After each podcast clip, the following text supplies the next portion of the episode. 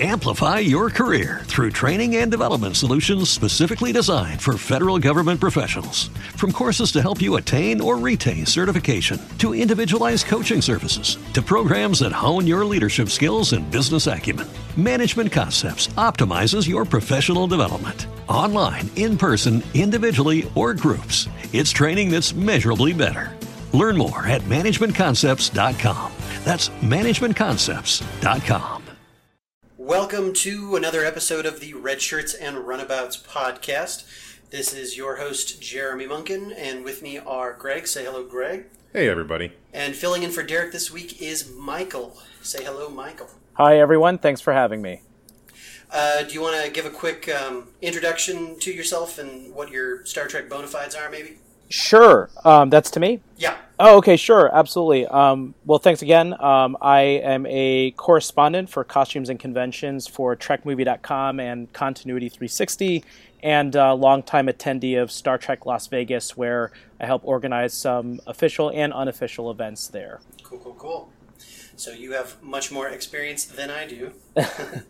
I just have a command uniform in my closet that I'll occasionally wear for Halloweens and parties. I think that's all the experience we need. Is if you have one of those, you're good. That's true. Once you've made that investment, and you know maybe a plastic phaser. I think I think everybody should really have one or more of those kind of uniforms available. I do think it's important that you identify what your color is and what your era is, and just buy that uniform. Like I've I have a few friends that have like TOS. One has a medical. One has uh, engineering. It's like that's kind of like your Gryffindor house, I guess, but in the in the Star Trek fan. Yeah, I, I, stick with the red myself. It's uh, I'm not good with the earth tones or the blues. Yeah, and I guess from a style perspective, that's that's why I went command to uh, next gen command, so red. Greg, are you red across all eras or just one? Well, I have a monster maroon from Wrath of Khan, uh, so oh, obviously nice. red. But then I also have an original series red and a next gen red. It's just I don't know. Just so red, an official red shirt. An official red shirt, but I keep surviving. I always say I'm the Commander Scotty of the group, or Chekov, or yeah. Sulu. I, I, don't know. There's a lot of commanders now. I think about it. That's true. well, so this week, uh, the Discovery episode we're going to be talking about is very focused on time travel, as it is basically uh, Groundhog's Day plot wise, uh, with an infinite loop. Um, so I thought this week we would talk about our favorite Star Trek time travel episodes before we get into the uh, spoiler-filled Discovery breakdown. Um, so, Greg, did you want to go ahead and start with your fave time travel ep? Yeah, and uh, Jeremy, you and I were joking about this before. There's so many. I mean, there's dozens upon dozens of episodes to choose from. Probably the one that will always stick with me the most is uh, Trials and Tribulations from Deep Space Nine. Yeah. And I and I think it's because it, it scratched my DS9 love and my original series love. Um, it was great seeing the old school uniforms again, just on the screen. And I gotta I gotta check out my TV lore, but I actually think they built the old set of the Enterprise again for parts of the bridge. I thought just for that episode, they actually brought it back. Um, and and I know in the grand scheme of things, it doesn't it doesn't have a huge impact on because what was that? That was season uh, five. Yeah. And you know, I, I know the episode didn't have a whole lot to do with the ongoing Dominion crisis or the Klingon Cardassian crisis war, but it was fun. It was a funny episode. Deep Space Nine always kind of had that humor to it. Plus, it had Tribbles, everybody's favorite Star Trek pet. um, well, that was it was kind of a breather for DS9 because that was during a fairly tense period in the show, and for them to just be able to step out, like time travel was really the only way for them to say, like, all right, Dominion is, mm. is destroying everything right now. We need a breath. Let's have one of the magical artifacts send them out of time for a minute. And I even love that they had the uh, the temporal, basically the temporal FBI, that investigation unit arrive, and they oh they yeah when they're interviewing Sisko and they're talking about this level of infraction and this poisoning of the timeline, and but at the same time they're like, but you also got to meet Captain Kirk, and the, the one I remember the one agent was just thought that was awesome. And I just it, this is going to sound weird. Some of the like there's that scene in uh, in the lift when uh, there's the the other nurse or crewman or the science officer making a pass at Bashir. And Bashir's joking with O'Brien. He's like, you know, I never did know who my great grandfather was. What was that Watley? Yeah, it was Watley. Excuse me, it was Watley, and yeah, the whole time Bashir's talking to. He's like, you know, I never, I never knew who my grandfather was, and I could, I could be my own grandfather. And O'Brien was just like, no, you can't, you can't do that. so it was. I enjoyed it. It wasn't the biggest impact of an episode on a storyline, but it was definitely one of my favorites.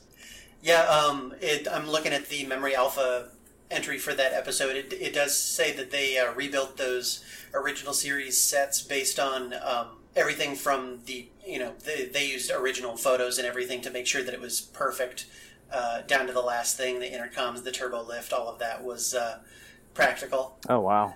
And of course, Sisko got to make sure he specifically got to hand a tablet to Captain Kirk at the end. right Which you know what, that is something that in in the lore of Star Trek, any Starfleet captain would want to do. right and uh, yeah this this episode also introduced something that we've talked about a lot of times on this podcast with the the big question of of the the changing visage of the Klingons over time where they were just you know, like guys wearing camo and headbands in this one and they they question Worf like what what is the we don't talk about it. Yeah, and they also talk about the great uh, the Klingons obliterated the Tribble homeworld, and it was what it was Odo that was making fun of Worf. He's like, "What did they sing songs of the great Tribble hunt on the Klingon homeworld now?"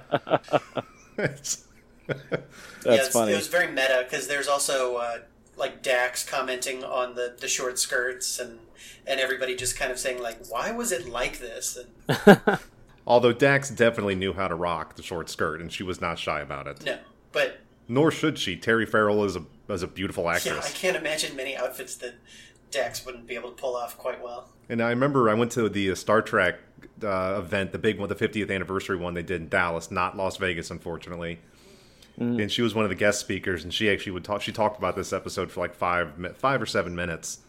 Uh, that she enjoyed doing it. It was fun, like you guys, like you both said. It was a good break for them from the everyday crisis episode of Dominion, Cardassians, and Klingons. yeah Was she was she a red uniform in that one or blue? I, I can't remember. She was red. Uh, Watley was the blue. Okay, yeah, because that was a a couple years ago when they were still doing the costume uh, Guinness World Book contest at Star Trek Vegas. She was like the one who was the last one counted, and she actually came in wearing a red uh, Star Trek dress. So now this actually all comes together. yeah there's there was even a scene where uh, Dax is on the bridge and she's leaning over to talking to her communicator or do something on the bridge and they they intercut a shot of Kirk kind of lecherously looking over at her so it looks like he's checking out her butt because she's bending over oh gosh, Kirk, always Kirk, Kirk. always Kirk. Always Yeah. Kirk. Kirk and Kirk So that They they need to have like an HR officer on the bridge. I think when he's around, you know. I think they have an HR team just for him. Yeah. but that's that's my favorite time travel episode. I know there's ones that have more impact on the timeline, on the story, on the overall threat of Star Trek, but this was my favorite time travel episode. Yeah, Mike, do you want to go into yours? Sure. Um, I think you know it, the my favorite one that always sticks out like is is it's also the gateway episode that I recommend to people who have not seen Trek before, um, and that would be uh, Next Generation Tapestry. Um, and it's not. I don't look at it as true time travel and like you know like the Star Trek Four kind of a way, but um, you know Q gives uh, Picard that chance to kind of go back in time in his own life um, to maybe right some wrongs or change some things. And I, I think the great thing about it is it ties together not just like the neatness of time travel, but also like the personal questions about you know what could we have done in our lives differently. Um, and you know what does that have an effect on who we are? So it kind of like tied together like two great things in Trek I love, like the the sci-fi piece and also the uh, the human the humanity piece. Yeah, that was a great one, and it's it's one of the rare glimpses we get into Picard's uh, life. You know, before Starfleet, or I guess he was already in Starfleet, but um, like I always felt watching Star Trek that Picard was one of the the characters we didn't get that that look into who they were. He was always just the captain, and in that one, you kind of see him Yeah. as as ra- ra- rambunctious youth and and you know emotional attachment to his other cadets and all this stuff. It's just like all these layers that he you know sanded off to become the Picard that was the perfect captain. Well, Yeah, I mean, I, I could be. Oh, I'm sorry. Go ahead. No, I was just I agree with you both because I love the scene when you know Picard's in a in the blue science shirt mm-hmm. and he's approach. I think he approaches Riker and Troi and he's like, I think I could do so much more. I, Yeah. I could do security or engineering or even work to command. And even I got to give Jonathan Frakes and Marina Sirtis credit because they even played it off like whatever, like they tr- Yeah.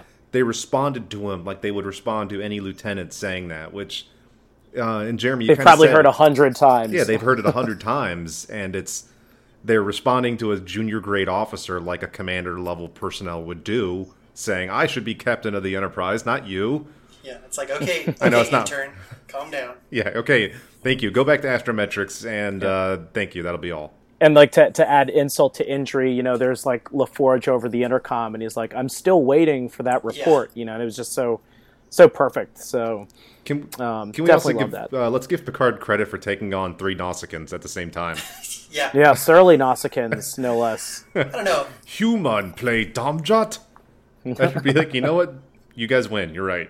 I don't know if he gets credit for that. That seems like an unwise. That's that's kind of it's it's like an archer move where it's like you are trying to be you're trying to throw your life away to make a point.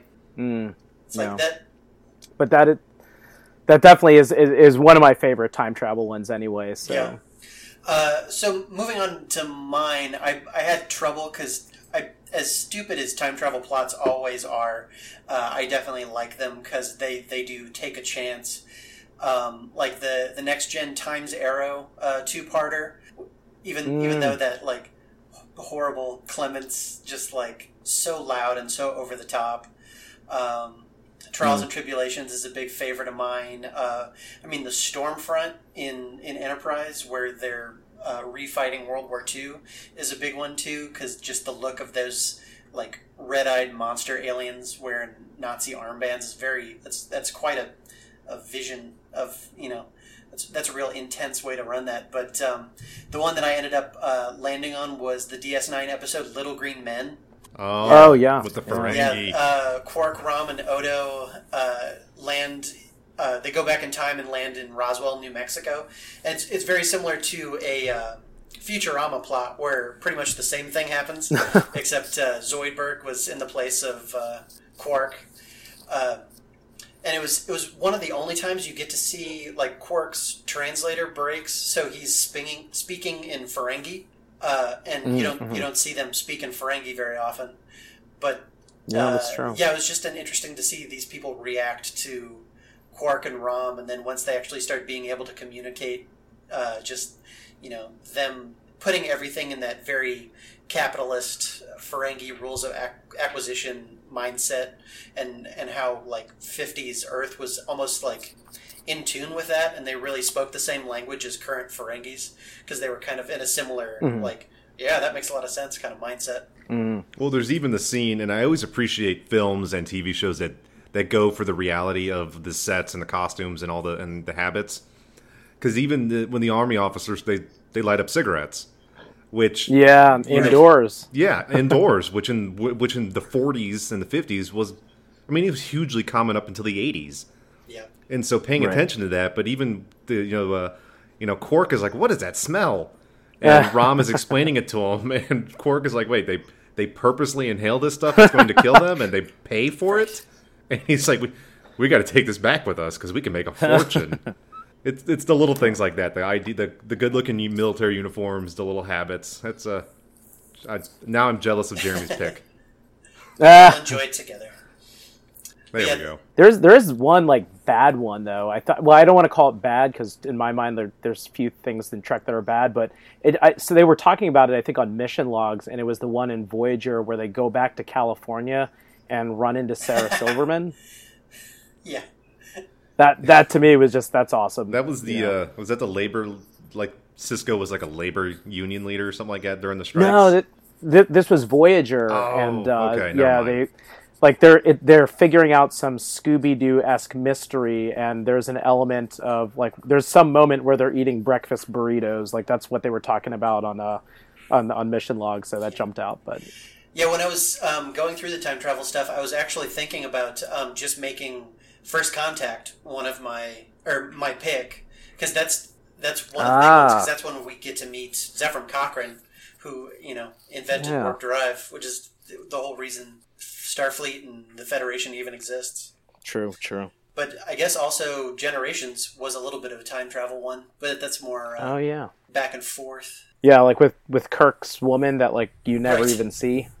That like he's like I'm gonna go right right back up there with those eggs or whatever. And And if you think about it, that comment of generations, though, the way they did time travel is kind of similar to almost a little time loop thing we saw in this episode of Discovery. Right, that was something Derek brought up in Mm. the chat. Unfortunately, he wasn't able to uh, to make it to this record, but uh, he did give his two cents. And that, um, oh, what is the name of that episode? Uh, the one where they they get stuck in the time loop. oh, time and Cause cause, and and effect, effect. Oh, about Yeah. the crashing into the the Britannia. The, Yes, the ship yeah, that, was, that- the ship that was 'Cause I commanded remember- by uh, Kelsey Grammer. Right. That's it. I, I remember watching that as a kid, and I mean, I certainly had the patience to watch anything Star Trek. But my friend who was watching it with me, I remember like after the second or third time that things were repeating, he was like, "Oh man, like again." You know, he was just really he had kind of had it with it, but um, fun times. Yeah, and that. Um, I mean, I guess that that discussion can can bring us right back into or into the the discussion of this week's episode of Discovery, which is titled exhaustingly uh, "Magic to Make the Sanest Man Go Mad." which Yeah, still not sure if the title's good, but it's it's very Star Trek. Old, se- it's like old uh, the original series titles. Yeah, Yeah. I guess that's true. If that's if that's what they're trying to emulate. If if you haven't seen the episode yet, let's let's go ahead and uh, take a few seconds here, let you pause the show, and go watch this. Uh, f- what I think is a fantastic episode of the show. Um, so uh, pause here, and we're back. I guess. Derek did that once. I guess it seemed to work. It's a it's a good trick to keep. Yeah. I like it. Um, so in this episode, we start out. Um, thankfully, there's not uh, a Michael Burnham dream sequence that we've seen so many times before. It's just Michael Burnham uh, going to a fun little party. We do uh, we do get our 1st um, personal log uh, VO, which is nice. That's a, a classic Trek convention. Yeah, and I like the. Uh, I actually like the end, the um excuse me the introduction with the party scene. I always like it the TV shows with with Trek, especially in the sci-fi shows when they when they focus on the humanity or the the the alienity. I don't know what the the Vulcanity. There we go, of the main characters outside of just their everyday. I'm reporting to tactical. I'm reporting to engineering. I like seeing the livelihood. That was one of my that was some of my favorite stuff from the new Battlestar was they would always show the the bar scenes or the you know when they're they're drinking at the pub and all that jazz. I doesn't always have to be uh, duty first. and they and then you never really see that much of Starfleet like truly cutting loose. Like it's always like you know they're in intent forward with like a drink in one hand and like the other hand, you know, professionally placed behind their back, and like you know you might hear a slight chuckle in the room, but that that's really the end of it. Like there's no you know dancing and definitely no beer pong that I ever saw. So it was kind of cool to watch that. You know, people being people. Yeah, and that was that was something we talked about uh, a few episodes ago, where um, Next Generation was always so stodgy and like uptight, and the only time we hmm. ever saw them party, it was like a formal affair, or it was someone giving a, a Shakespearean soliloquy, or someone doing a violin recital, and it's just like the lamest of lame. Like you just wanted to give a wedgie to everybody on board the Enterprise, but this one Yeah, it's like if you. sorry, sorry. Go ahead. It's just thinking of like it's like opening up the weekend section of the Right. newspaper and like none of the activities. You're like, nah, none of that sounds good. it's Yeah. cutting loose, cut, cutting loose for readers of Parade magazine. Yeah, it's like some sometimes Next Generation almost felt like to borrow to continue with that pun, reading the classifieds. It's always mm-hmm. business, business, business, and again, I always make fun of the people who throw random hate at Discovery. Like the uniforms Yeah. are the wrong shade of blue. It should be this. I'm like, I don't care about that. But the people talking about how oh a bar scene doesn't belong in Star Trek, and you see you see characters in the background kissing and dancing. I'm like, so I'm like, in, you can you can go through Yeah, they're human they're beings. human beings or their colleagues or their comrades. You can go through thousands of points in history. World War II is a perfect example. You know, all the hundreds of stories of British fighter pilots during the Battle of Britain, they land and they go back to the, the air pub with their buddies and they have a beer and they salute their fallen comrades or their living comrades. I mean, Yeah, I feel like you, we should have like a contest where like you can write the event description for like Data's poetry reading, like you know um, the Doctor on Voyager's like photo essay, or like the party at like Discovery. I feel like like Next Gen would be like professional networking event for people in their twenties Right. and thirties, like you know business attire, please. But Right. This this is the kind of party that like Quark would throw. Yeah, Like Exactly. in- The- this this is a holosuite. it felt party. like the promenade almost. the every, Yeah. everybody wants to go to the promenade and do something, and I truly believe. I mean, I get that in my daily job, anyways, where my co- coworkers are like, "Hey, Greg, let's go out and have a pizza or a beer, or let's go do something." It's not. I look forward to seeing you tomorrow morning at eight a.m., sir. I'm like, no, let's. you're in the you're in the middle of war against a very very powerful species with the Klingons. They're going to need to rest and relaxation whenever they can get it, especially if they think tomorrow might be their last day. Yeah, yeah, and especially with um, the crew of the the Discovery. It's everybody's young. Everybody's that age. Um, it is interesting though that they're you know it's the year twenty one thirty six and they're listening to a Wyclef Jean remix of staying alive. like- of Staying Alive. Yeah, it's like a a early aughts remix of a '70s song. It's like music must have just uh, kind of fallen off after after the economy became sharing. Yeah, I mean, I guess. it's been it's been what ninety years, almost hundred years, and we, swing music is still pretty popular from the twenties. yeah, that's true. True, true. But it's like in Next Generation, like it was only ever classical music. You know, like Yeah. there's no like nothing else survived. Like the Beastie Boys made it, you know, to their point in the timeline in the Kelvin world, but like after that, Right. it was just all, you know, Brahms lullaby or something. Yeah, the Kelvin the Yeah. Kelvin timeline really forced in the Beastie Boys, which I mean, I have no complaint about the band or the music, but and Star Trek Beyond is my favorite of the Kelvin movies. But anyways, hmm. Back to the uh, the man that goes mad, The party. that whatever Harry Mudd and the Time Machine. How about that? Yeah.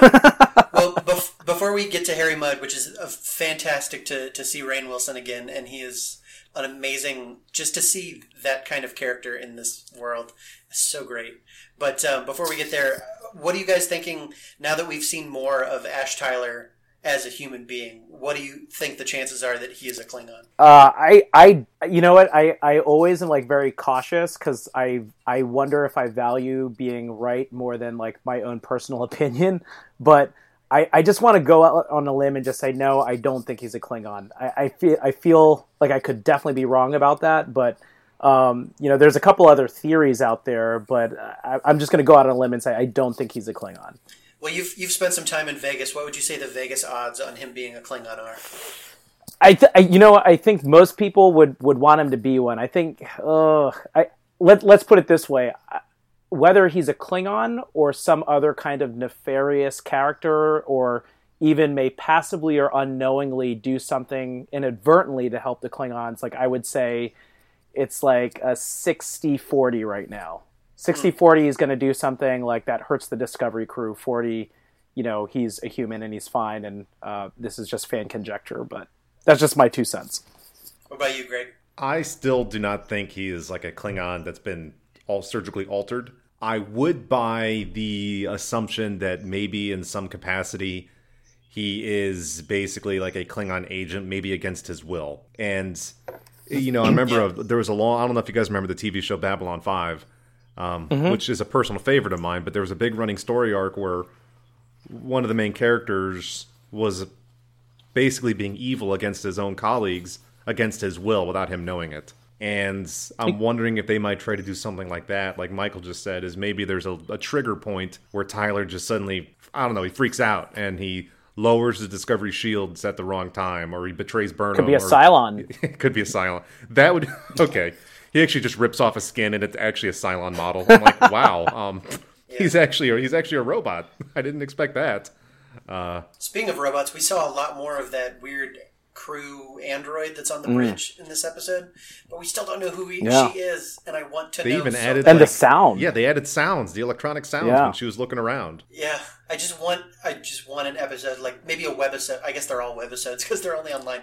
I just want one like ten minute side story where we just Hmm. learn what her deal is. That'd be cool if they did like a uh, twenty three short stories about uh, Springfield, like that episode of The Oh. Simpsons, where it just goes goes through like every five minutes is another short story about a person on the Discovery, just so that we can get the quick introductions of who the hell. Yeah, these Oh, people yeah. Do are. we I- even know her? that'd be uh, great. Excuse me. Do we even know her name? Sorry, I kind of stuttered there. Nope. Hmm. But that was that was another thing at the uh, party. We saw the uh, the redhead with the cybernetic face Yeah, thing Uh, that was on the Shenzhou. We see her kicking back and, and having drinks with some Yeah. As and she even gave a, a little smile to Michael at the end. So I guess whatever her uh, hangups were with Michael being uh, a part of the crew, she seems to be getting over them because Michael seems definitely at this point to be just an accepted part of the crew, not this pariah that she was in the and I think few she's episodes. proving herself to be valuable enough that the cat, the crew, excuse me, they almost have to accept her, and and I Mm, like that because as much as I enjoyed a TV show like House because the Doctor was all crazy, you know, after five thousand times of him being right, they would just stop questioning him. And, Right, right. But every episode is them spending thirty five minutes debunking whatever he's saying and then just accepting that he's right. there's also just the reality of like if you were on a ship you know far from the reaches of you know where civilization is like at a point like grudges are going to be like pretty difficult to keep up you know like when you're just all in the same common work areas and you know like at some point you know you're, you're going to have to water it down a bit i think And it, Yeah, you just exhaust yourself. Yeah, and it's, I think some of it stems from the fact that the crew has that weird love, fear, but respect thing for Lorca, and they mm-hmm. see Lorca constantly touting the value of Burnham and her and the like the the capability she brings to the crew. And I think that is going to start rubbing off on people. Maybe it's because they do fear him, Yeah. and they're like, "Wait, Lorca likes her, so uh, you know." so what? we have to too or like, or at least going to say, Yeah. "Loa, you know what? I'm going to give her a chance." Yeah, and and it's pretty much you know the the Lorca seal of approval is is how everybody is on this ship, which is you know the the secret weapon of the entire fleet.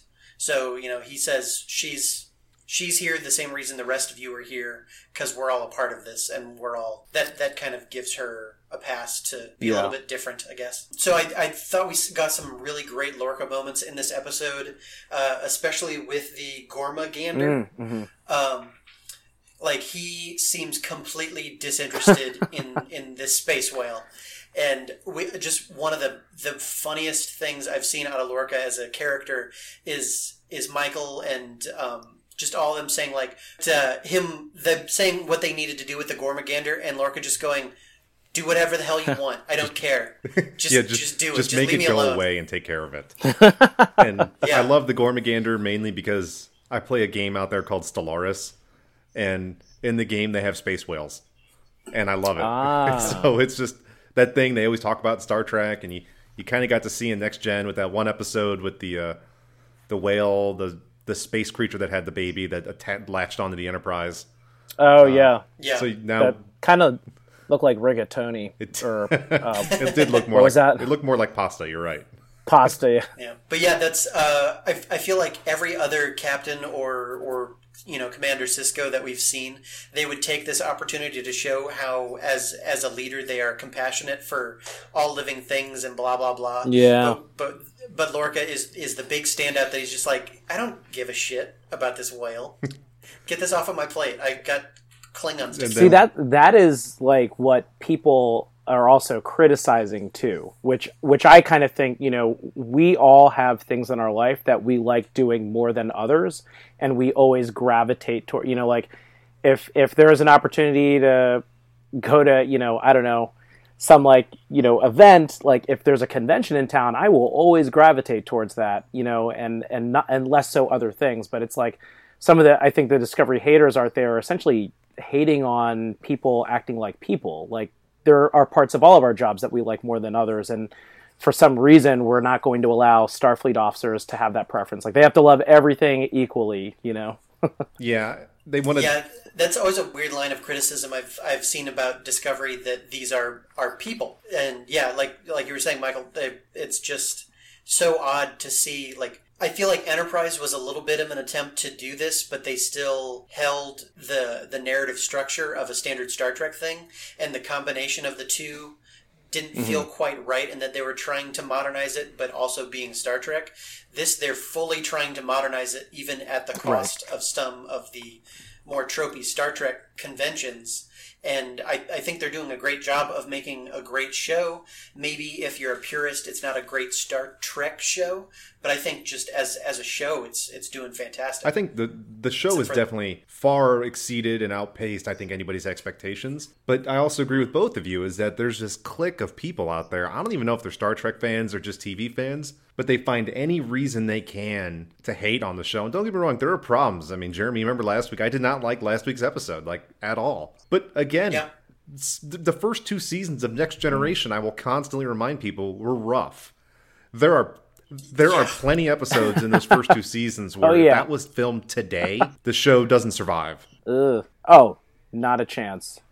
No, it would be scathed and like run over multiple times on social media. You know, I mean, that's. I, I mean, there's a part of my heart that still loves those things, but it's what I think is interesting, and um, you know, part of my life is is as a veteran in the military, and um, the depiction like of war in Star Trek Deep Space Nine. You know, they had that one episode where they're really like down in the trenches and like you know they've been roughing it for like weeks fighting against the Jem'Hadar. But then there's like this other version of war in Starfleet where it's like very clean and proper and like everyone's on a ship. And I feel like for the first time we're seeing like warfare with almost, you know, a blend of those two things, like the grittiness of the trenches of DS9, but also like the spaceship battles that we're all like very familiar with. And I, I feel like that's probably a little bit closer to reality than Yeah, only I mean, one it's, or it's the almost other. as if um, previous Star Treks were like like pro Starfleet, pro Federation propaganda, in that we we always saw everything cleaned up and we saw everyone fighting for the right thing, and you know everything was was a war film in the sense that it was a war film that was supposed to portray the fighters of the war as heroes and discovery is the first look at the star trek world where we're seeing like the the dirty side of things. We're seeing a commander that maybe doesn't have, you know, morality at his core being being the big driving force of how he makes decisions.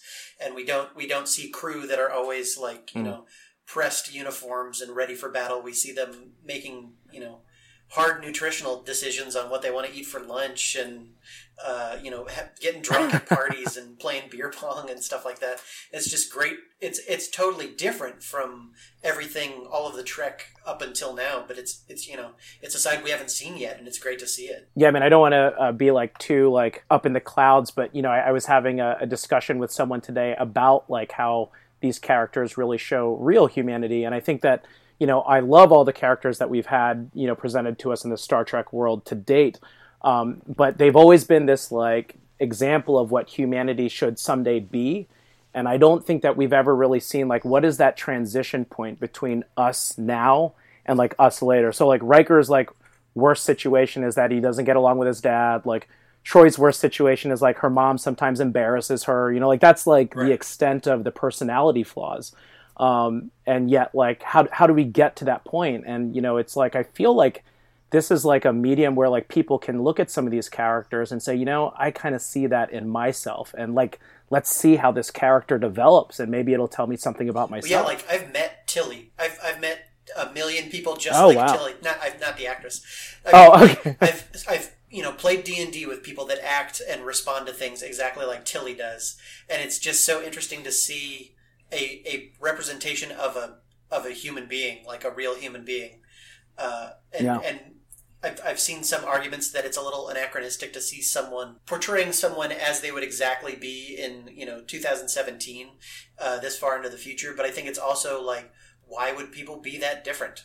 uh, in in a hundred years. Yeah. Why wouldn't they have normal human personalities? Why would they have all of their quirks and eccentricities sanded off because of you know removing money from society? Is that what Yeah. even if we look at Discovery as a whole, the And just like that- that- You know, the first episode we see him in, we're all like, okay, he's an engineer, he's kind of standoffish, whatever. And because of his interaction with the, the tardigrade, he's he's obviously changing. But Oh yeah, definitely. that that's what characters do on a Yeah. TV show. They grow, they change, they respond to their surroundings. I mean, exactly. Picard's a great captain, but Captain Picard in season seven is essentially the same as Captain Picard season one. yeah. And Data obviously has some interactions with Lore, but Data in season seven is Data of season one. Stamets episode three when he's introduced, and Stamets episode seven, And like to drastically different. yeah, d- Yeah, absolutely. and, and I think a big part of that is is just the storytelling and the the medium and how how TV and serialized TV has changed even in the last like 5 years since like Lost or Breaking Bad made it so that people could you know it it challenged viewers and said, you have to do the work. You have to really follow this as a story. And we're not just going to reset everything for you at the beginning of every episode and, and hold your hand through these characters' development. You have to know what happened to them yesterday so that you can see what happens to them tomorrow. Yeah. It's Bill, Jeremy, to your to your point about um, uh, Tilly, like you know, Tilly, you know, socially awkward, um, talks too much, and and I watched her at a panel talk about yeah, she definitely also snores too much, you know, but like within a couple episodes, she's making significant contributions, and people are starting to accept her as like a contributing member of this crew who has value. And if you go back and you look at, you know, remember Lieutenant Barclay in Next Generation, where basically like the whole ship had like nicknames and made fun of him, and then even when he resurfaced in uh, Voyager, like at his new assignment, like people are still kind of like, you know, Barclay, dial it back a notch, like calm down. It's like, you know, it's. I think people forget how like um, badly like some of those people, some of those characters are treated in Next Generation, and then I feel like in Discovery here, like you know, you, within a few episodes, like this person who was socially awkward and didn't have a roommate, all of a sudden is now accepted because of what she contributes, and I feel like that's a very intrinsic Trek kind of message. yeah, it is, and it, you think even Barclay. I mean, they used to call him Lieutenant Broccoli. Broccoli. And Picard slipped and called him that, but I always, and I know I'm that guy on the show that always co- falls back on Game of Thrones, A Song of Ice and Fire, but it's like the Jamie Lannister story arc. You know, first season, first book, everybody hates Jamie Lannister, and then as the books grow and the show grows and mature, and he matures as a character, people are like, uh, wait a second, I can kind of relate to him. To you're sympathetic to him. To you're like, wow, a lot of people are like, I, I kind of like him Yeah. and character growth and human development and human growth is such a normal part of everyday life that when people complain about it happening in a show, I'm like, wait a second. You look at me at 35 and put me where I was at 25, I'm a hugely different person. Even me from 28 to 35 or 30 to 35 or 33 to 35, I'm different. Well, and and compound that with going to war for six months. I mean, I've seen people come oh, back Oh, yeah. from their first deployment that they, you know, I don't know those people anymore. Not in the bad way, but it's it's you know it changes you. but uh, yeah, it's it's interesting bringing up um, Brock or not Barclay. Uh, I, No, you're I too. did it too. I'm just like Picard. Uh, but that that kind of even more reinforces my my concept that these personalities presented on Next Generation are so false and so prototypical that the one character that has uh, clear anxieties and, and acts like like a, an anxious human being, they're like, you have to change how you're acting. Like this is this is abhorrent, and we can't allow you to be, a, you know, a special person. You have to act like the rest of us. Where it's like, mm-hmm. and and the show from a narrative perspective treats that as the like he does need to change. Barclay needs to be a different person because he's too weird to mm-hmm. to interact with the rest of the crew. And it's like you wouldn't you wouldn't see that on Discovery. You'd be like, oh, that's that's just how Stamets acts. He's just a big weirdo, and everybody's just like, oh yeah, that's that's Stamets. He's a big weirdo. Yeah, that's a good point. And it's it's kind of like we we should start talking. We talked about the Gormagander. We should talk about you know the Harry Mudd and his little uh, his technology aspects that he has, which is a little different than the Harry Mudd of the original series, but so what? Yeah, Rainn Rainn Wilson lo- obviously loved his part, Oh, and yeah. To the point where there was like a part of me that was somehow hoping I was like, "Oh come on, Harry Mudd's going to join the cast. You know it. You know he's going to somehow become a, a member of the Discovery." And then I'm like, "Of course he's Oh not." God. But Oh. just because I can I can see Lorca wanting that kind of technology. Well, Um, it was it was super intense to see Harry Mudd just just taking people out because like Yeah. especially compared to that original series uh, Harcourt Fenton Mudd with his waxed mustache. It's like you wouldn't you wouldn't think of him as just this pirate, you know, murdering the crew fifty eight times. That's just so heartless for Harry Mudd. Yeah, Yeah, it- that's it that was very intense. Yeah, turns him into more of like a really. If you're willing to kill an entire crew of people 58, 59, 60 times, you're kind of more on the psychopath realm, like Ray of things than uh, than a pirate. yeah, Um, and he he found all those weird things Lorca has. You know, the what the dark matter spheres that. Oh my gosh, yeah, that was terrifying. yeah, Yeah, that let's let's you know what Starfleet maybe let's weaponize these as torpedoes and use them against the Klingons or something. I don't know. Um, I, that'd probably be a terrible idea. We don't have But- the Khitomer Accords yet, so we can probably still use war crimey type weapons like this. That's right.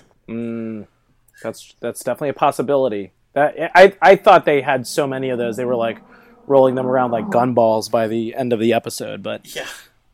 Well, I mean, if if every time he went through a time loop, he threw another one in his pocket and was able to hold it over to the next loop. mm, Though I I saw some the the math ran like so when I was seeing Harry Mudd killing people, I was like, oh, this must be like Groundhog's Day, where after this many loops, he's lost all sense of humanity and he's just killing people because he doesn't see them as people anymore. He sees them like as you know pawns. But um, he says that he only does it about fifty-eight to sixty times, which is like less than a day and a half max that he's done this. So it's like you haven't lost your Ah. humanity this this quickly. It's just it's been one day. Just relax. He's pretty. it's like the equivalent of maybe like playing I don't know what like uh, World of Warcraft or Call of Duty for like a whole day, which people do. So you know, and they don't lose their humanity. But Well, and the way he does it too is a lot like how people do quick saves and like you know a Half Life or a Doom, where you know you know what your save point is, you know enemy troop movements and all this stuff, so you just plan out and optimize the best best path to your goal.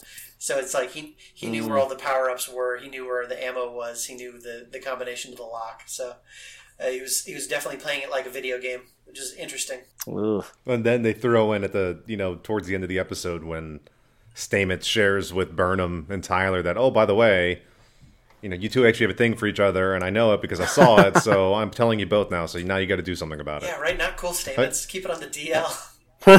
I'm like you know what though that that's something a friend would do. he's like the he's become like the Barney Stinson from Yeah. you know How I Met Your Mother.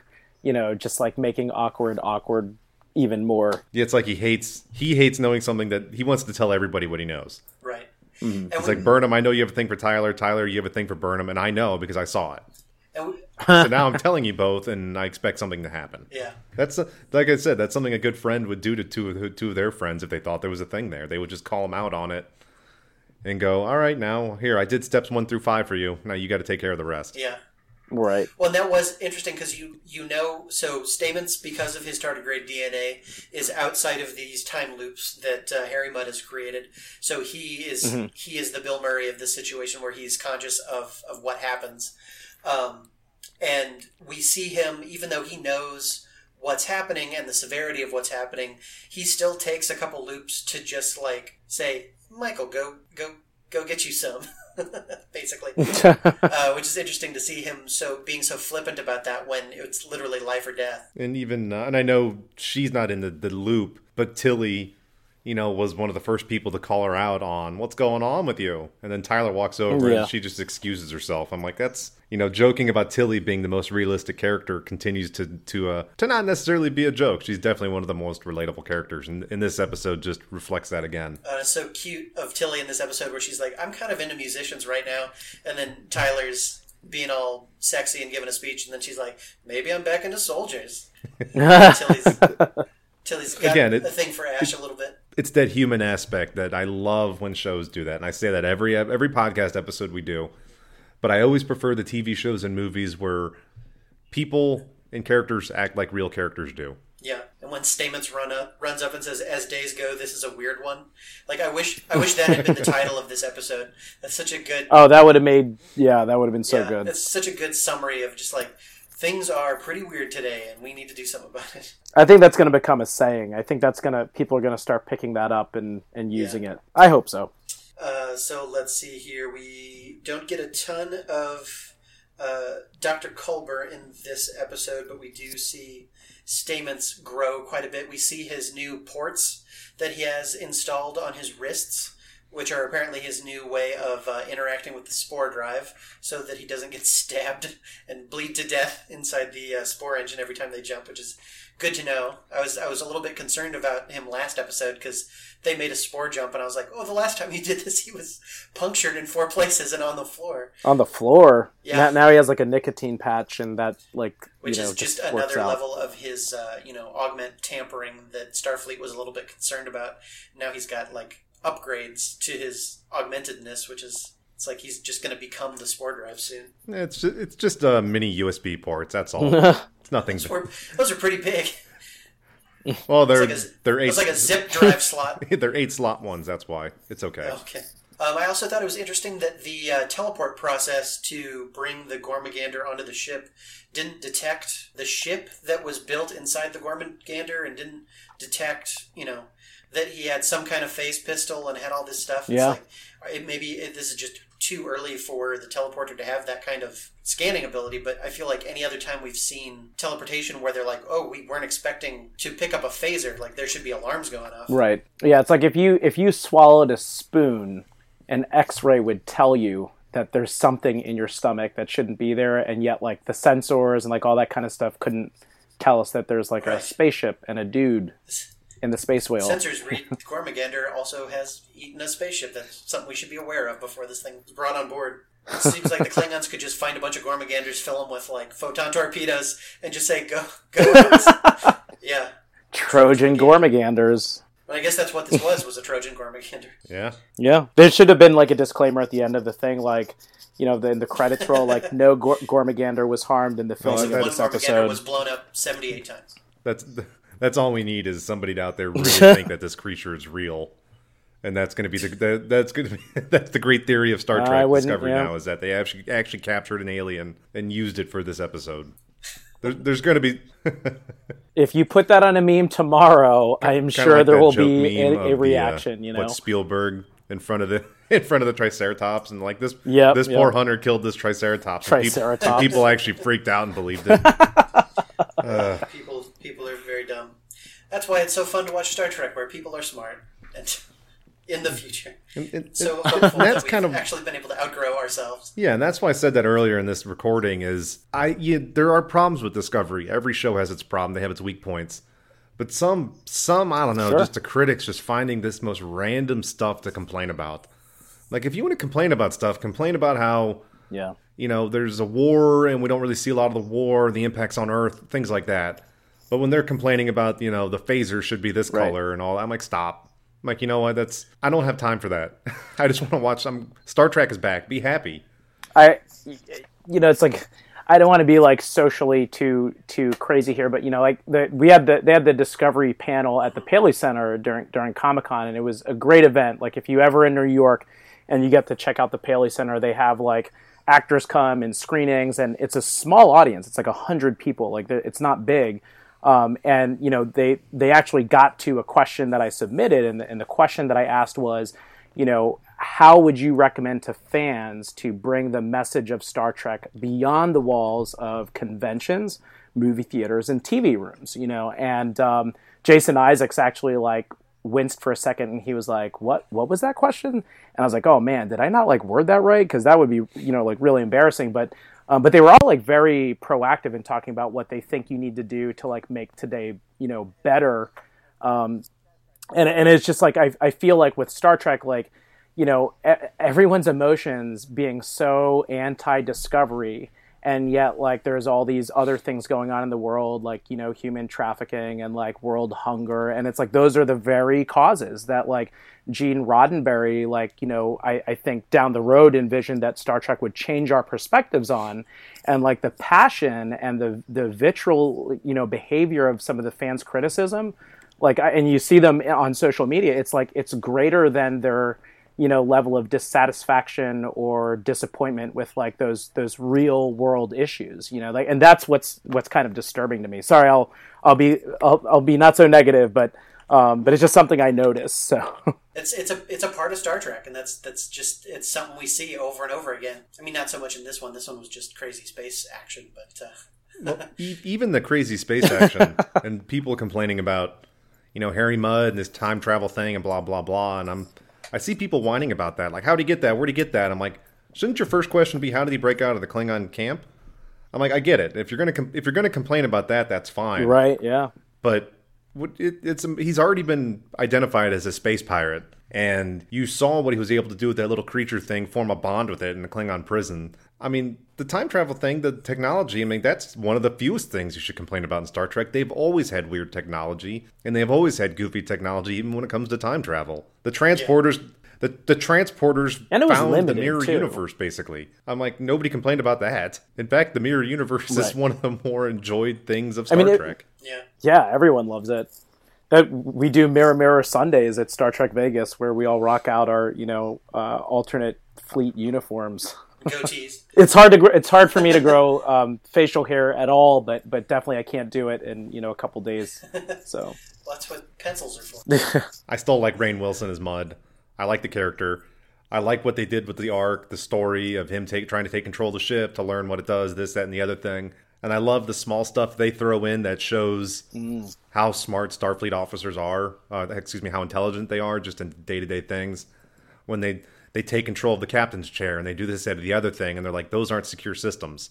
I like that because that's something Starfleet technicians and engineers and scientists would know mm, that Harry Mudd n- might not necessarily not know. There are all every even in real life, there's always more secure systems and unsecure you systems. rep, yeah. And I like that they outsmarted him by telling his angry to be wife and her father where he is. Right. We finally we finally meet Stella. Stella. Mm, yeah, I thought she was fake for a while. I thought that was just like a story he cooked up because there was a point where it almost was like he forgot about her, and then he's like, "Oh yes, Stella." You know, it was like watching an improv show and somebody threw in another. You know, Well, that's that's another one of those things where Um, but they it brought her back. like over the course of all of these loops, Harry Mudd had lost his humanity. Because when we first see him start taking lives and and confront Lorca, he he straight up says, "This is like for Stella. This is how could you how could you leave me behind and so I would never be able to see my precious Stella again." But then by the end of it, it's just like I need to solve this puzzle so that I can sell the ship to the Klingons so that I can be free. Um, so it's it's hard to know whether or not there was a piece of that that was true uh, uh, because he does seem mm-hmm. like he seems you know like he got caught at the end by Stella, but you know he's still left in her arms and and you know we later see him you know in in the original series when Harcourt Fenton Mudd comes back he's he still refers to Stella right Yep. yeah so it's Right, it's, right. it's hard to know whether or not that he, he never really cared for Stella or whether that was something that was on his mind that he lost over the course of all the loops and maybe just killing people over and over and over again hundreds and hundreds of people you know wore on his soul as a human being to the point where he was just this monster by the end of it and just being confronted by this kind of brought him back to who he was Well, it, I mean, I think he's, I think he's, he is eternally manipulative and and um, pathologically so. And so, like, you know, I think that in a way, like, even though, yeah, like they turned him over to like Stella at the end, um, I, I think he's just still part of him is using that because he knows that the fate that would fall upon him if he stayed with the Starfleet officers would probably be worse. Like I think that Lorca would probably just you know kill him or something. But um, it's just he's like eternally manipulative to the end of everything at, at any point. well, and speaking of manipulative, I still like how intelligent and sharp and manipulative, excuse me, they make Mudd. But he also doesn't have a lot of foresight because you the way the Klingons are shown in this TV show, the moment he sells them that ship, that the Klingons, even if it works, they're going to kill him. right They're because they're going to realize he outsmarted Starfleet. He's a threat. Uh, even though he sold us the ship, we're not going to let him live. unless potentially the Klingons were working with him. Right. Like he escaped a Klingon torture ship. Maybe he didn't escape it. Maybe he was sent. Mm, That, that's possible. I still think that's they kill interesting. him. There's that. It's like that's that's more logical than to me. That's more logical than say like Tyler, you know, Ash being a Klingon, you know, in disguise or something, and yet like, but there's almost no discussion yet. Maybe this is Well, especially the, if he the was seminal able part to of it. escape but- the Klingons, why would he immediately call the Klingons? That just, that doesn't seem like smart thinking. Right, also, was he had like a he had bunny ears on his helmet? That was the craziest helmet. Yeah, there was like it was like watching Ant Man or something. I don't know what that was about. I wonder if but- it was like designed for Andorians or something because it had the little like antenna. The, Ah. the antenna. Yeah. It makes me wonder if he, was stole, like the- he stole he stole that ship and killed the original owner. Well, they said the mean- time crystals were Vulcan. I can't remember. Yeah, I don't remember that either. Uh, I thought at one point Michael said that it was it was something she knew about from her time on Vulcan, or as something about the Science Academy. Oh, where was- right, yes, it was mythical as part of Vulcan lore. But um, that was that was another because they said that he had robbed a Betazoid bank um, because he knew his way around everything perfectly. Uh, so it must this must be something that he's used before. But at the end of his loop, when he closed the loop, the crystals disappeared. So it, I don't know. It's it's interesting that, Hmm. it, how that technology is supposed to work. But you, Well, I still I, I loved when they were naming off the Betazed Bank and they're talking about all of this, that, the security, the alarms, all this, and I kept screaming Yeah. internally. I'm like, and they're telepaths. right, Yeah, yeah. That would be the ultimate. Like they they could have just a dude standing there and like they would know the other person's gonna you know you could stop him before he even got in. But And I guess true telepath. I don't know. They're more empaths than telepaths, but no, they're, I mean they got telepathic powers because they can communicate with each other. Um, But they would at least sense there's a devious mind in the bank somewhere. but Right. he's a, he's a sociopath. They might just pick him up as oh, there's a you know benevolent energy who's feeling happy today, going Maybe. about his business. Yeah, unless unless Troi was there, then she'd just say, "I'm sensing great pain." You know, like that would be the extent. yeah, And it'd, and be like, "Oh, that's coming from the Gormagander because there's a ship in it." right. That was Or a they- very good Troi impression, by the way. I got to give you credit. Oh, Michael. thank you, thank you. I think I think you got to swap out for the blue dress now, though. But also maybe the bit is that we're just at a nude wedding and distracted from. Yeah, that could be it. Um, let's see. We also learned in this episode that ten thousand uh, Federation soldiers or or you know crewmen have died since the beginning of this war, Yeah.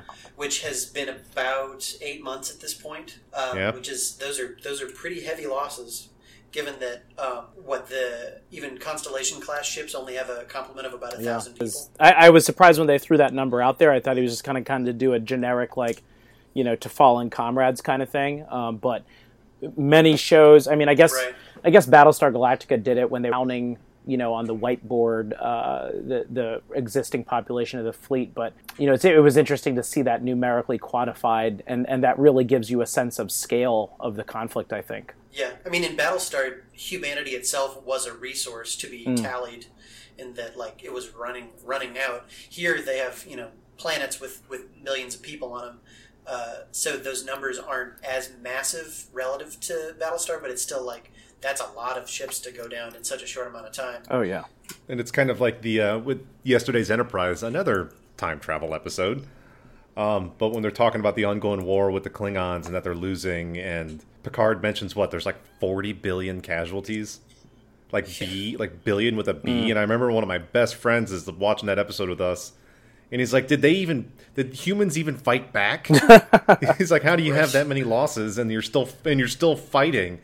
I'm like, "You're right." At, at that point, you're like, "That's that's like eight Earths." Just Yeah. completely destroyed. For for scale, like I just I just So, checked yeah, like the, throwing out the ten thousand figure. um, like Wolf three five nine. They said uh, I'm looking here on like um, online. It was like eleven thousand people. So like, you know, it, I, I guess that that's interesting. Now I, I've never thought about that because they he said ten thousand, right? So essentially, like, but but it was protracted over Yeah. time. Like whereas like obviously the Borg are a different enemy, but uh, in that one battle, it was it was just just about the same loss. Yeah.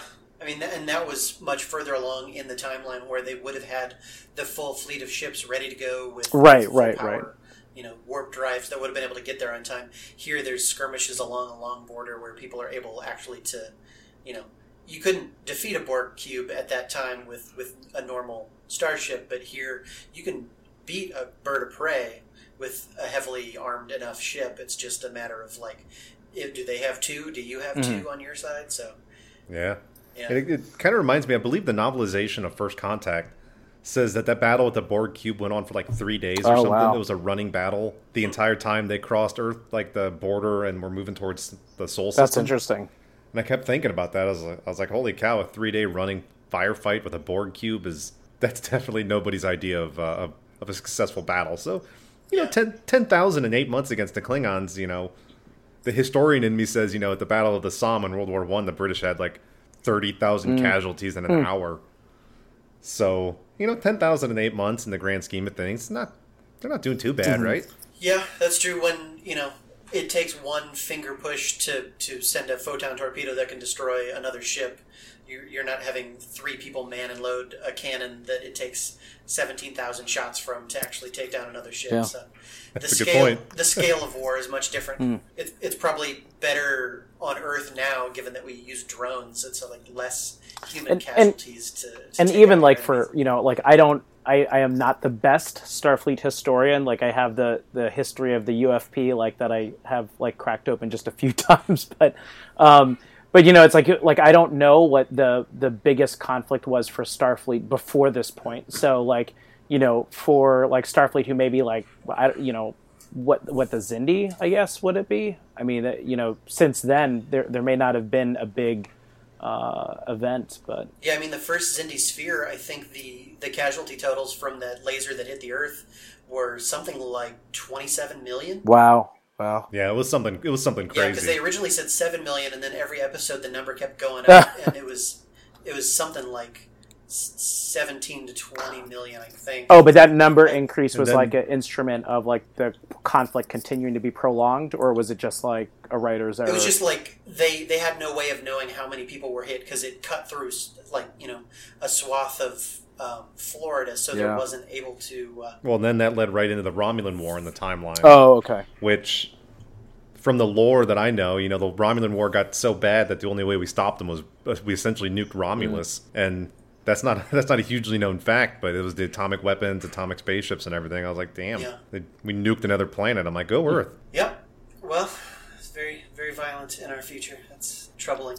Well, what did Q always say? We're a violent and dangerous species. That you know that that you just said something that made me remember like one of my favorite quotes from Star Trek, and that's um, I will ruin it, so I'm just going to summarize it. But it's what Q said, um, you know, and he said it that that like very I think it was at the end of um, Encounter at Farpoint, and he's like, you'll discover like the the journey that you awaits you is not charting stars and nebula or whatever, but it's um, it was something about in like internally and and in the the human experience i guess is almost um, i'm really embarrassed now that i destroyed that quote but um, but it's like that's what he said the exploration that awaits us is like you know the what who we are as as individuals and people and like i feel like that's what discovery is showing us and like that's what everyone says they hate. Like not to get back on that but it's just the irony of it all i guess but So that's the the theme of this episode is we hate people that hate No. the show. I mean, people are free to dislike whatever they want, you know. But it just it's Yeah. interesting to watch when it becomes so consuming for people, um, you know, to where it really colors how they look at others and the franchise and you know all that kind of stuff. But Well, and that's just it's such a, th- a thing that's a bummer with with fandom in general right now, as you know, just everything in pop culture is a race to the bottom to see who has the most negative hot take on whatever it is that everybody else likes. So it's just kind of a Well, it's bummer. yeah, it's cool to be that person that hates everything right now. and the people that are like, oh, I don't want to see Thor Ragnarok because it looks too bright. I'm like, really? That's your complaint? It look- you're, you're complaining that a comic book movie looks like a comic book. I'm like, that is one of the most ridiculous insults I can think. If you're going to say, I don't want to see it because I'm bored of comic book movies, that's fine. Yeah. But I don't like seeing Thor act weird. I'm like, did you ever read the Thor comics? Because Thor was a weird dude now and then because he's an alien. Right. So he doesn't act the way humans act. He's an alien who's And the also a mythological god who is also a, a doctor from Nebraska. Like, you're going to be a complicated guy if those are your uh, defining qualities. And your interactions with humans are almost entirely revolving around stopping some supervillain from destroying multiple planets. Right. So you're you're not going to act like the dude at Starbucks. You're going to act like Thor, and that's the complaints about Discovery. I get the legitimate complaints. You don't you don't like the setting or the timeline, or you wished it was post Voyager. But you know, I don't like Tilly because she's goofy. I'm like, she's a human. I get it. She's acting like a person. Yeah. I mean that that's that's literally her character. That's like saying I don't like Picard because he's bald. Ugh. Like that is irrespective of him as a character. If you don't like certain character specific flaws, fine. But I don't know. I've never been one of those people to just outright hate entire Yeah, characters. and I think I think we've all had our moments with Discovery where we had critiques, but I, I'm enjoying the hell out of Discovery as a show. I, every Sunday, I, I look forward to watching a new episode, and I was you know super excited to hear that they got picked up for season two. So it's like if you don't like it and you just don't want to watch it and not give it a chance because you hate everything about it, then don't watch it. Shut up. Like why? Why do we have to Right. fill the internet with people's useless hot takes on something. It's like you know, I don't I don't want to read I your Yelp review of a restaurant that serves meat if you're a vegetarian. Exactly. I mean, I my I complained all last episode we we recorded about Lethe or the last episode about. I didn't. The, the characters wasn't the bother, but to me, the story felt mm. telegraphed. Yeah, that's that's a, I get that. To me, I'm you know I'm biased. That's a legitimate complaint. It wasn't that I didn't like Cornwell's hair. or something ridiculous like that. I'm like, I don't, I don't, I do not understand those But complaints. it's like you got you got ahead of a story that was still an entertaining story. So it just it took a little bit of the magic out of it, but it doesn't make it a, a, that bad of a story. Mm. Yeah, I didn't hate it by any means, Yeah. but there are people there, are, and I know the internet is a deep dark place, and I I know we got to wrap the episode up soon, but. Some of the people out there finding everything to complain about, you know, from why does Lorca have bad eyes? It's the future. To why does Burnham act that way? She's a human. I'm like, Well, this this is stop." the I, I found the quote because it totally ties into what you're saying. I and it's it's I, I had to redeem myself here, but it's the exploration that awaits you, not mapping stars and studying nebulae, but charting the unknown possibilities of existence. And yet, like as Star Trek fans, like there are people in the community who refuse to accept Discovery as like a, another possibility of existence for the franchise and refuse to accept like these characters, you know, like Michael Burnham or Tilly, because uh, you know it's like th- those are another possibility of the existence of a Starfleet officer, and people just refuse it. And it's so interesting that like at its core, like that's what Star Trek is supposed to be, and we're so obtuse to it. But um, I'll get off that soapbox. Sorry. No, I mean that's that's what Discovery is. It's trying to show us that other side of things. Literal discovery. Yeah, literal, figurative, metaphoric, uh, illus- illusionary. I don't um, but yeah, I wanted to say one more thing, which was we see Michael literally kill herself um, to save Ash Tyler, and this is she's taken time travel or the loops on faith. She doesn't know that that's like she only has the evidence at hand. She hasn't actually consciously experienced one of the loops. So I think that was a really like really strong move we saw of her just swallow a, a dark matter bomb, whatever that thing is, a death marble, and be torn apart from the inside and not even flinch for a second, and just kind of take it and look him square in the eyes. Like that was such an intense moment for for Michael to just be like, uh, this, you know. I'm Stamets has told me that this is gonna fix things, so this is what we're doing. And it kind of goes back to the first episode where she gets, you know, a flash of images from Sarek, and and all of that is just on faith that she's completely buying into a reality described to her by someone she trusts more than anything, mm. and and working with that information without evidence at hand. And it's, it's an interesting to see out of Michael that she she is a true believer. Like whatever she is convinced herself is the way things are, she just goes with it. Hmm. and that she's willing to a good be the one to do it. I mean, it, Yeah. as as good as any Starfleet officer or characters in the future we we believe them to be, like only Spock was the one who went into engineering to like save the Enterprise in Star Trek Two. Like, you know, like there only Data was the one who like threw himself into, you know, an inferno to like save everyone, and now only Michael Burnham was the one out of that whole group that had the foresight to to kind of resolve this in what she thought was the best way. And um, you know, I think I think that echoes about her her heroism. Well, and it goes right back to opening up the tardigrade cage unarmed. Oh yeah, she, gosh. yeah, she she stares death in the face and does not flinch. Like, and now we've seen literally when she's dying, when she does not have a bottom half of her body, she still mean mugs the person who she's stick it stick it to. Side eye, you know. Yeah. Um. So I guess. Uh, do you guys have anything else on this one? I'm going to borrow a, a line that both of you and Derek said prior. I think if people just absolutely could not tolerate Discovery for whatever reason, I think this is a good introduction, uh, a good introduction episode to what Discovery is and can do. Well, and uh, yeah, it certainly passes my my low bar of what is a good Discovery episode in that there is no Klingons. So it passes my check for like what is or isn't a good Discovery episode. Is there an entire B plot where we're listening to Klingon speech? No, so it's it passes my test. yeah, and I, I Only if it's Klingon opera. oh god, I just flashed back to Worf singing in the Melota, you know. But um, no, I, I want to thank you guys actually because I was not caught up on Discovery, and then when I was like, oh, like you know, there's this opportunity to do the podcast with with uh, Red Shirts and Runabouts, I was like, man, I better catch up. And so like last week, I like uh, binged a lot and. I think I watched one episode and then it was like, all right, I'm gonna, you know, watch one. It'll be midnight and I'm gonna go to bed. And I like I, you know, I was like after I saw that one episode, like the hell I'm not going to bed. Like I'm, I got to stay up, you know, and um, slugged through it. And uh, you know, th- thanks for it. And uh, you know, Discovery, like I, I was not. Um, as excited like when it was kind of in the summertime, like people were talking about it, and I was like, yeah, like I'll watch it, you know, and I'm sure it'll be interesting, and it, it looks like very different Trek, but you know, I'll, I'll take a look at it and I'm, I'll support it. But I wasn't like excited, but now I'm like, I love it. And I, I was talking to a friend on the phone the other day, and it was so cool to be able to say, you know, so did you see Star Trek last night? You know, and, and that be a conversation. Yeah, um, totally. So, so thank you. Yeah, especially since this is the first Trek in the era of like high impact social media and discussions. Oh, and, yeah. and recaps. It's it's nice to have this. Uh, you know, back in our lives, the same way it's nice to have Star Wars back in our lives, and and all these all these things that like were gone for so long. You know, new Blade Runner, Yeah. it's like Golden every- age for sci-fi. Everything old is new again. Well, um, we want to go ahead and give our uh, where can people find us, starting with Greg. Yeah. Uh, you can find me on Twitter at the underscore bittersteel. And you can also find me on my email at the underscore bittersteel at yahoo.com. And Mike. Um, the easiest way to find me is uh, on Facebook at Michael's Cosplay, and there's a picture of me, go figure, in a Star Trek uniform.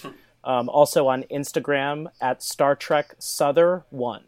Okay, and I am Zen Munkin on Twitter, and I'm also hosting another podcast on the Screen Heroes Network that goes up on Saturdays called the Saturday Morning Tooncast, where we talk about uh, old school cartoons. But um, yeah, so that is the end of this week's episode. Um, live long and prosper, I guess.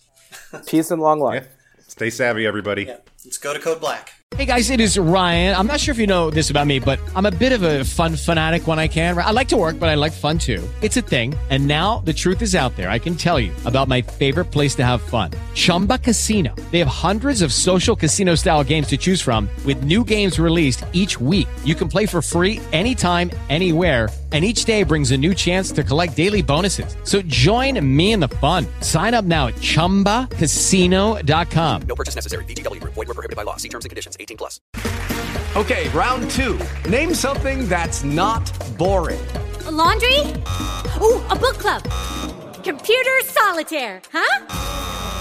Oh, sorry, we were looking for Chumba Casino.